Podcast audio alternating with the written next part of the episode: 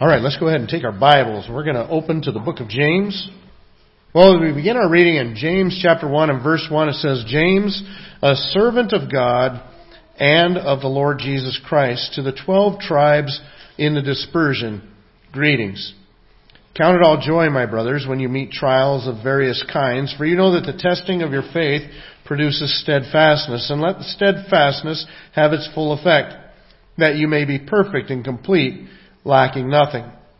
If any of you lacks wisdom, let him ask God, who gives generously to all without reproach, and it will be given him. But let him ask in faith, with no doubting. For the one who doubts is like a wave of the sea that is driven and tossed by the wind. For that person must not suppose that he will receive anything from the Lord. He is a double-minded man, unstable in all his ways. Let the lowly brother boast in his exaltation, and the rich in his humiliation, because like a flower of the grass he will pass away. For the sun rises with its scorching heat and withers the grass, its flower falls, and its beauty perishes.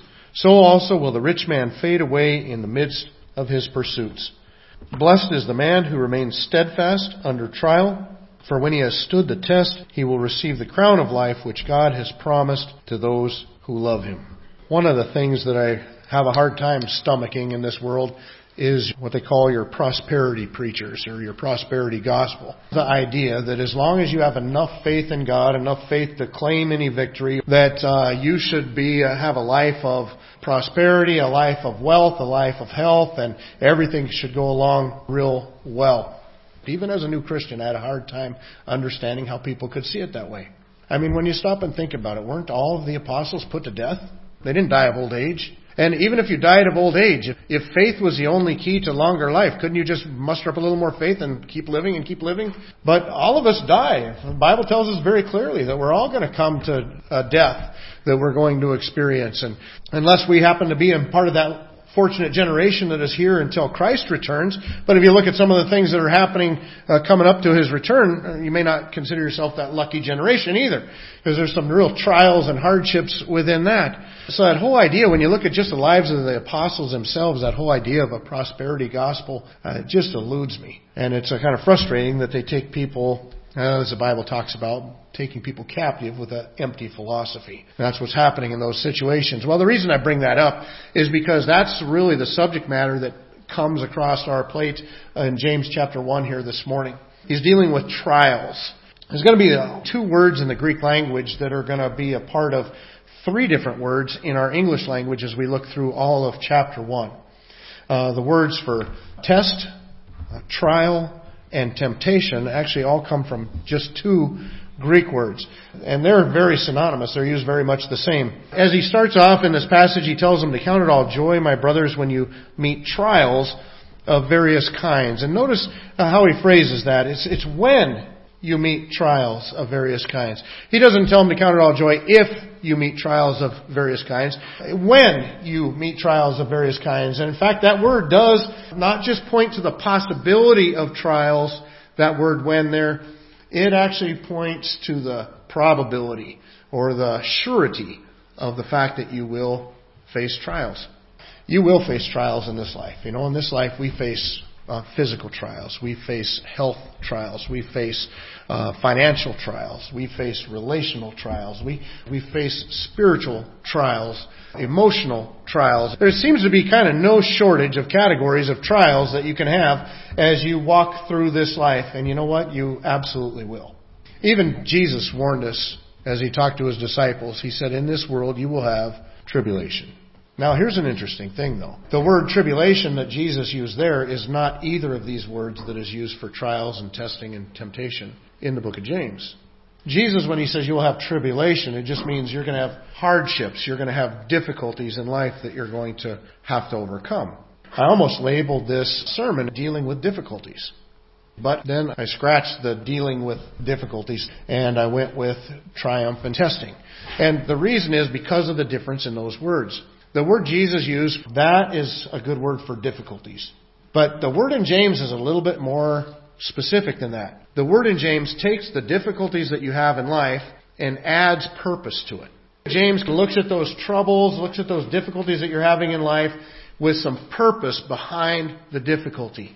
And what is the purpose behind the difficulty? Well, it could be a trial. It can be a test. It can be a temptation. You know, what's the difference between a tempting and a testing? A testing looks for your success. A testing tests your faith, it tries your faith, but for the purpose of building you up, for strengthening you. A temptation is bringing a hardship into your life in order to tear you down. As God uh, allows or brings different trials, struggles into our life, He's doing it for a, with a real purpose behind it. A purpose of testing our faith. Now in the passage here in James helps us then to know how do we triumph in that testing? How do we overcome in those trials? Well, as we consider it here this morning, we're going to look at two necessities that are found within this passage. And the first necessity uh, has to do with our attitude. It is check your attitude. Check your attitude. Because notice what he says. He says, Count it all joy, my brothers, when you meet trials of various kinds. Count it all joy. What is your attitude? You know, joy isn't reliant upon our circumstances. A lot of times we think, no, if everything's going my way, if I have the things that I need and the people that I need and the and the circumstances that I need, then then life is happy, life is good. That's not what creates happiness or joy. Joy is less dependent on our circumstances than it is upon the strength of our character.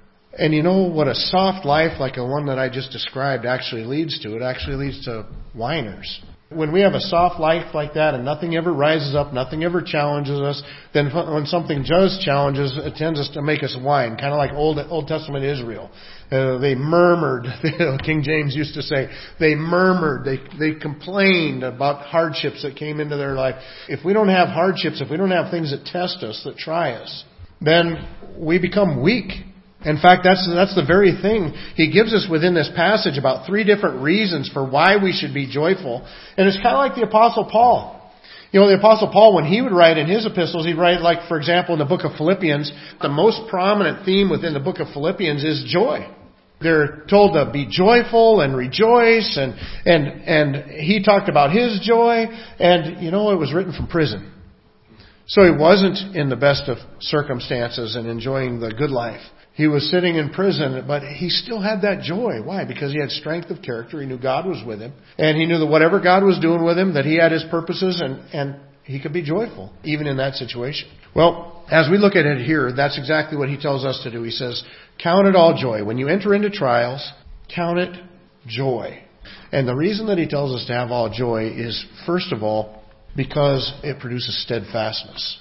Count it all joy, my brothers, when you meet trials of various kinds, for you know that the testing of your faith produces steadfastness. The place my mind goes every time I think of this passage, it goes to wrestling. When I was in junior high and high school, my favorite sport was wrestling. Wrestling's pretty grueling. I know it's only six minutes. You'd think, oh, how bad, how bad can it be? There's three two-minute rounds. You're giving it everything you got for all that time, and it's it's tiring. And I remember we used to start every wrestling practice with 30 minutes of stairs.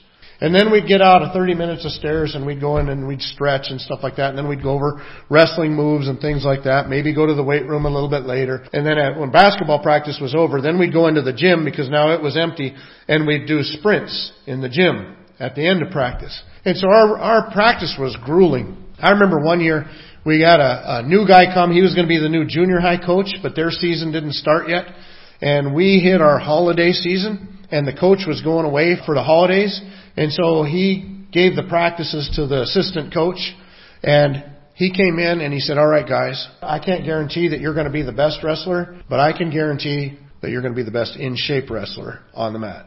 Now at Christmas time, when we hit Christmas break, one is you're eating a lot and we're on a break. It's supposed to be a break.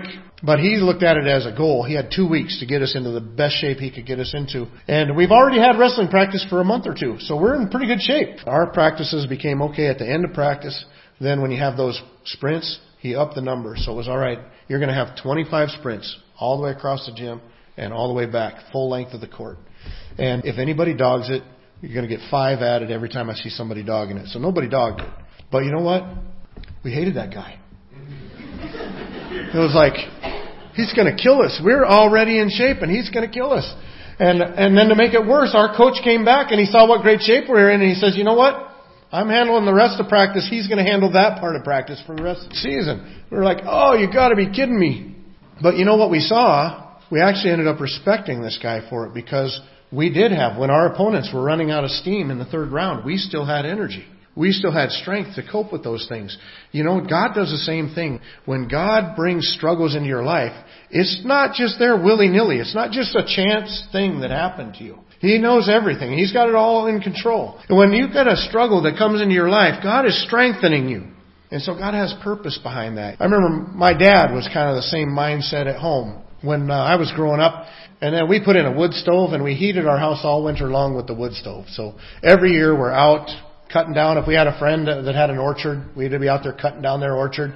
That well, I should qualify that. He wanted us to cut down his orchard. I forgot to put that part in there.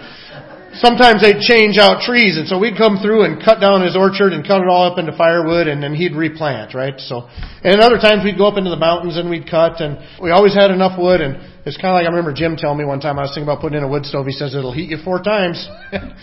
And there's right, there's a lot of process to wood. You're gonna heat, get all heated up when you're out there cutting it, and then when you're splitting it and stacking it, and then when you're hauling it in the house, finally you get it lighted on fire and get heated the way you wanted it.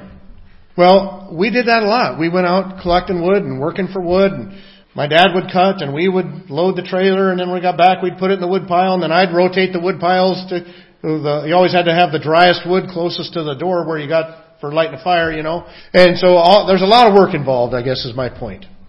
But I always thought, you know what, this is, even though there's lots of times I wanted to be at home watching a football game or something like that, and you're out cutting wood or moving wood, I thought, you know what, I'm helping, helping heat our house for the family.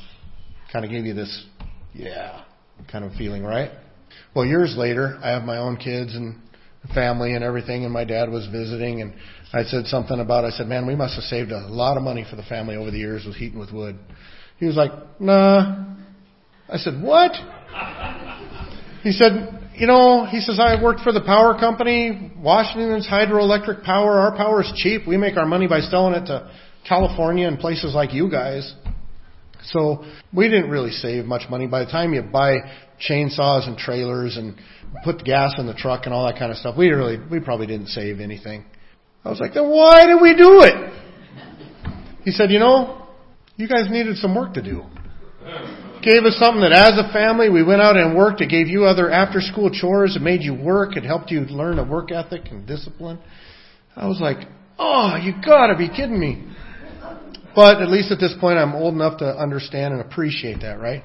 When I look at cutting wood, I, I learned how to run a chainsaw. My dad had stacked part of the time and I got to cut. Of course, part of that process involved a bunch of stitches in one knee, but uh, I got to learn how to run a chainsaw. That was where, at about age 12 or so, you're learning how to move the move the truck, which was a manual transmission. You learned how to drive on gravel roads while you're out getting to going to get wood. There were lots of things that I learned out cutting wood that aren't necessarily directly associated with cutting wood, and some are. But the whole point is, he brought work, he brought effort, struggle, trial into our life. Why? So that we would work together as a family and be built up in our character and strengthened. And you know, I still like to work. And probably part of that is because of that, because they instilled a work ethic in me through things like that. Well, that's what God does with us.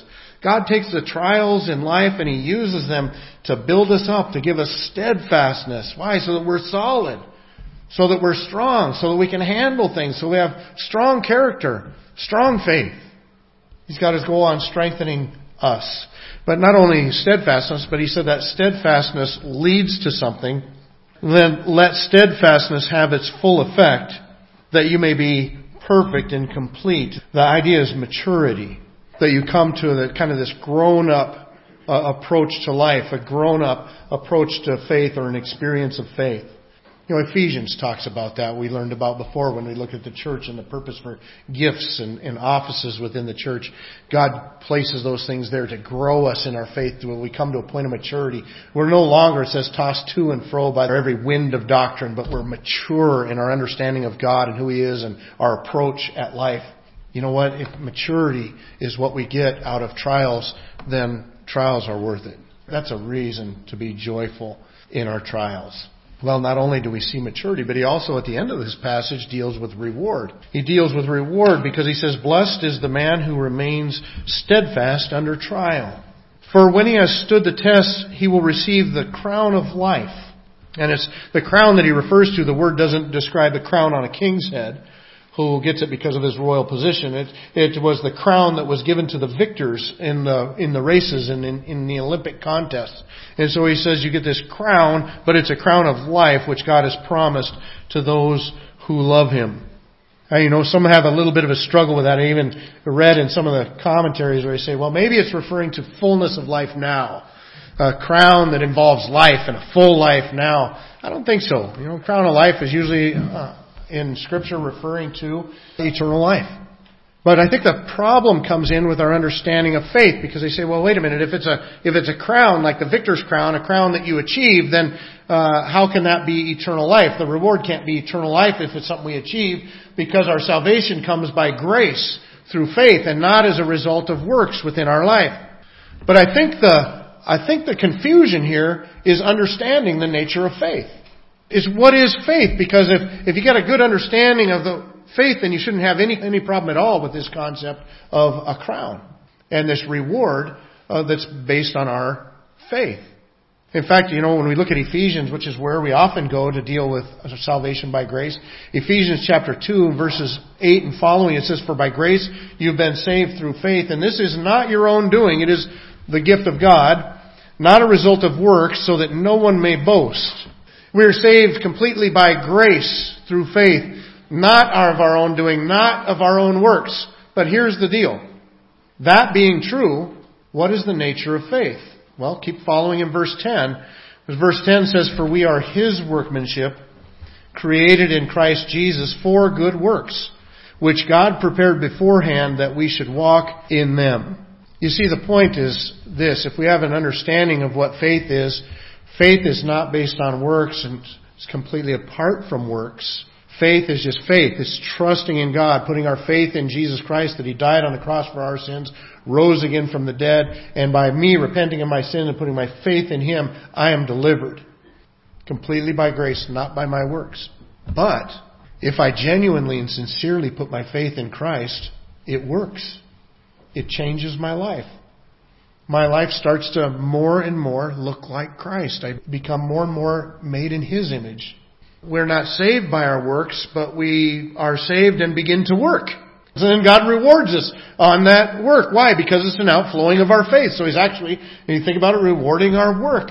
And so that's how those things fit together. James isn't saying that you're going to be rewarded because of your works and that you earn your salvation.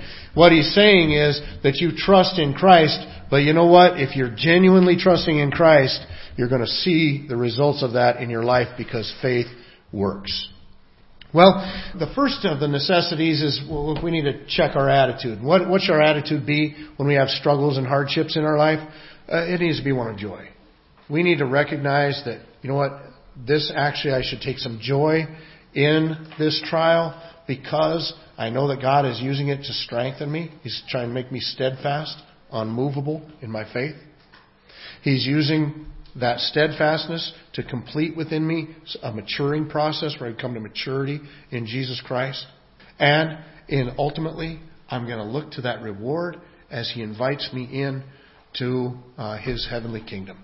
And so there is a lot to rejoice about in this struggle. Even just recognizing those things helps us a long way uh, toward experiencing joy in our struggles.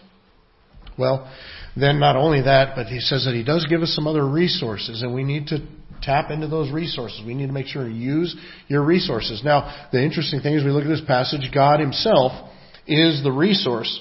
It says, if any of you lacks wisdom, wisdom is the, is the thing that we need. Now, what is wisdom? Right? Wisdom's a little bit different than knowledge. Knowledge is just knowing things, right? It's facts and, and that kind of stuff. Wisdom is how to use knowledge in life. Wisdom is being able to take the facts and use it to make good decisions. Now God says, look, if you're in a struggle and you need, what do you need to get through that? You need wisdom. If you lack wisdom, then God is the source of that.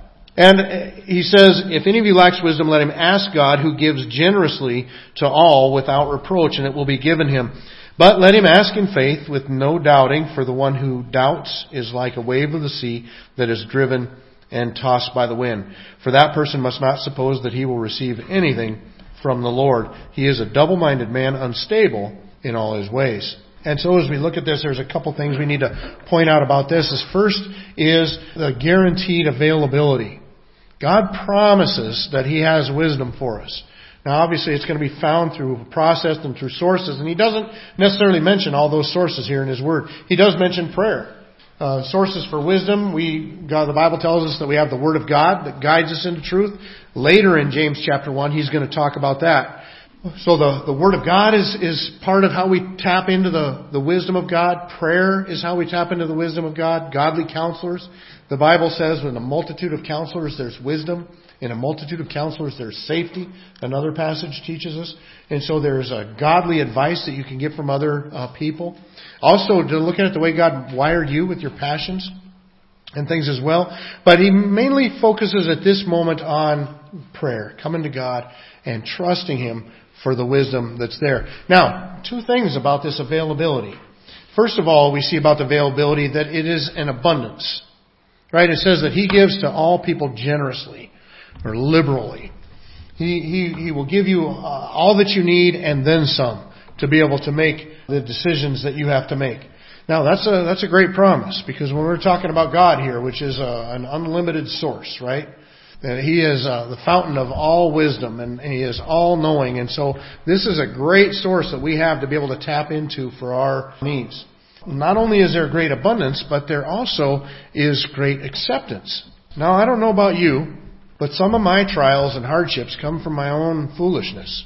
I, I made a bad decision, took a wrong turn, I uh, maybe neglected something that shouldn't have been neglected, or I did something that shouldn't have been done, or I said something I shouldn't have said, or or something like that. But but whatever these trials are that we're facing and that we're in, God says, "I'm here for you."